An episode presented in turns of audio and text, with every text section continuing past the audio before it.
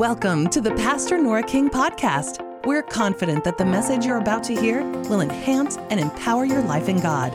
Now, here's Pastor Nora. I want you to take your Bibles and I want you to turn to Luke 11. And um, it's scripture in where the disciples um, were asking Jesus, Lord, teach us to pray. And you say, Well, I know how to pray. I'm going to tell you, usually the people are the very first ones to jump in. I know that, I know that. You're the very one that God will speak to tonight to say something to you because, you know, you think you've got it all. I, I don't think I have it all. I don't think anybody has it all. Now, it may be something that you've heard before, but if you open your heart, there's revelation knowledge that God can bring. And I know how His scripture is. I could have heard a, a, uh, a hundred times the same scripture, and I'll hear a man or woman of God preach the word, and I hear something, and it's like a whip that comes out, and it hits me and it's like God speaking to me. So you listen tonight because the whip of the Holy Ghost might come out here tonight. Not to hurt you, but to get your attention and bring revelation. Amen? Okay, so here we see in uh, Luke 11, uh, the disciples are asking Jesus, Lord, teach us to pray, as also John also taught his disciples. So we need to know how to pray and we need to stay on track. And see, this is where people get off sometimes. They just think, well, praying, you can pray any old way you want to, and God will hear you. But there are guidelines or rules, if you will uh, to, to our prayer life to, to help us be fruitful and more effective. And I can tell you, when I didn't know about those guidelines and when I didn't know about the rules to pray, I sure wasn't getting much going on in my life as far as answered prayer goes. And you might be like me and you can identify with that. But I'm going to tell you, when I began to see in the Word of God how I was to pray and what God had said, and I followed that, I began to see all kinds of things happening. And you talking about exciting. It's exciting. And you know, I'm going to tell you, there are times in our life where we have disappointments. We face disappointments. And if we'll allow those disappointments, it will, it will neutralize, it will kill our prayer life. Disappointments come. Trials and tests come. They surely do. But God is a God answering prayer. He is a God who answers our prayers and he wants us to know how to pray. So we pray. So he started telling his disciples. Jesus said unto them, When you pray, say this. Oh, well, I don't want anybody telling me how to pray. I'm just going to pray the way I want to. Well, go right ahead. I hope you get some good results, but I'm listening to Jesus. He said, Say this, Our Father, which art in heaven. Now, what, what is that saying to us? That is a very personal word. Our Father, which art in heaven. It's a personal word that we're speaking. God, you are my God. You are my God. You are my Father. You are my Lord. You are my Savior. And see, it's a personalization here in prayer. And I'm going to tell you as we go through this and we look at this, I want you to see and understand when there are times that, I mean, something may be going on in my life, and boy, I'll just go right to it. And I need to, you know, I need to ask God about that. And I need to talk to God about something in particular. But you know, for the most part, when I start my prayer time with the Lord, my conversations with the Lord, I, I want to go in and personalize it. My Father, I come before you today. And then what does he say this next word is? Our Father, which art in heaven, now listen, hallowed be thy name. Hallowed be thy name. What is that? That's worship. Now, you may not say, Hallowed be thy name, but you come into his, my Father, I come before you today, before I ask you for anything, and I recognize that you are Lord, you are Savior, and I worship you.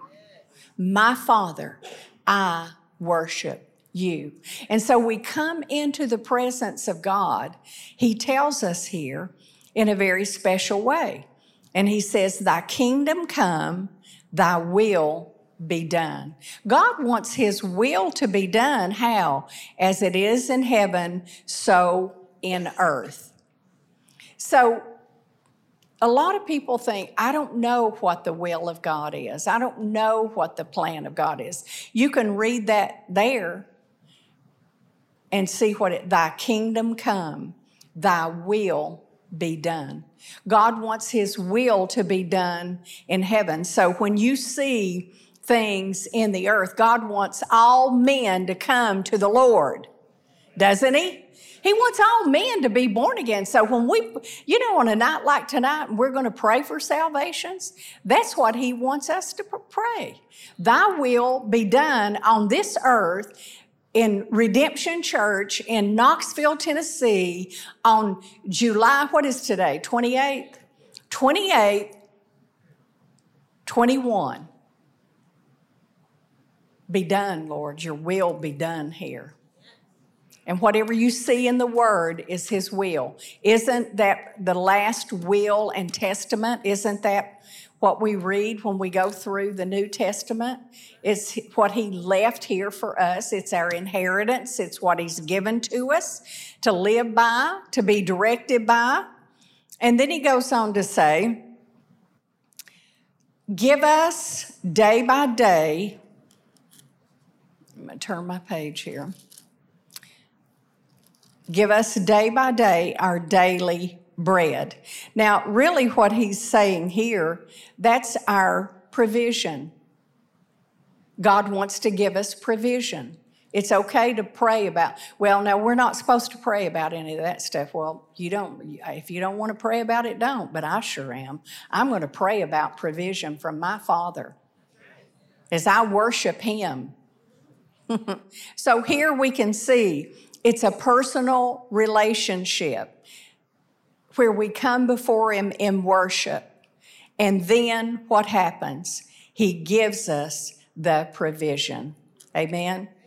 And that's what He wants us to know. And listen to this and forgive us our sins, for we also forgive everyone that is indebted to us. Forgive us our sins as we forgive those who are indebted to us, who owe us.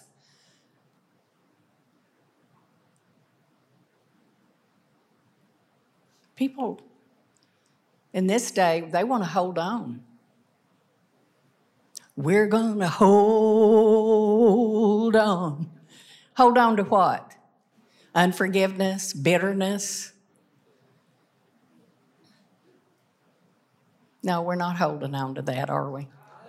I'm being facetious. Okay, so he tells us here how we're come before him and that we are to forgive if we're going to be forgiven. And then he said, Lead us not into temptation, but deliver us from evil. And so here we can see from that scripture 3 4 there that He's going to give us, He's going to forgive us, and He's going to lead us, and He's going to deliver us. Isn't that great to think about that? We come before our Father, who we have a personal relationship. It didn't come through our mother or father, even though they may have led the way to know the Lord. It didn't come through our grandparents, even though they might have set a good example to know the Lord. He's our Father. He's my Father. He's your Father. And we come into His presence with worship and thanksgiving, and then He provides. He gives us what we need. He forgives us of what we do that is wrong. And then he leads us by his spirit, and then he delivers us out of every affliction that comes our way. Now, that's a good God. And if we know that when we come before his presence, how wonderful is that? Luke 18 1 in uh, the Good News translation says, Then Jesus told his disciples a parable to teach them that they should always pray and never become discouraged. How many times when we are going before the Lord and we're praying about specific things and it looks like, it seems like, it feels like nothing is happening and nothing is going to be different. He said, Don't get discouraged in your praying. Don't get discouraged. That's one of the biggest weapons that the enemy uses against us is discouragement. To take away, discourage, take away our courage.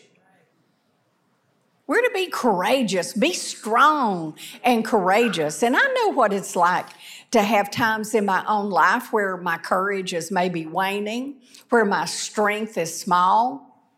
But you know what? Being in a room like this tonight and being with other believers that are spirit filled, full of the Word of God, it can help energize and help you to overcome you know, going through that lull in your life.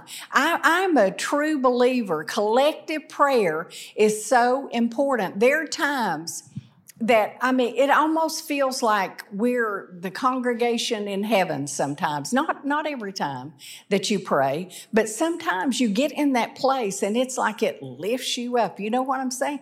It's like it takes you up. You know, you, you heard of people that levitate, you know, that's demonic. But I'm talking about being raised up by the Spirit of God. And you know, I've told this story before, but I like it so good, I'm going to tell it again. I remember years ago when I was in the Baptist church and we had just began to understand about the power of prayer.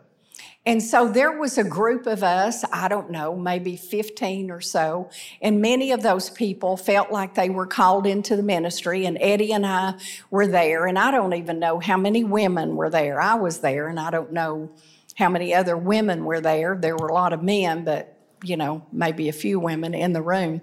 But anyway, we got in there and it wasn't, now, brother, you pray. Now, sister, you pray. It wasn't anything like that. We started pouring out our hearts to God, and that place got so loud that it would have run any religious person out. But we weren't religious, we were hungry for God we got in that room and we started praying. We joined hands. We lifted up that prayer to the Lord.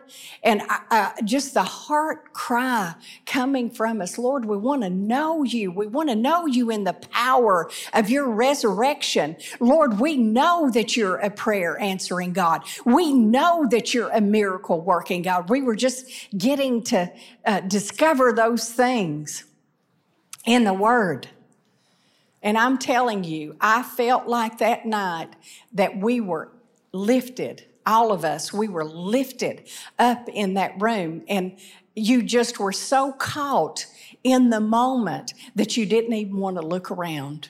You didn't even want to look around. It was so such a holy, holy time where we were in. There's something about collective prayer. And if you see a prayer meeting coming together with brothers and sisters in the Lord, it's just, well, I'll do that, but it's not that important.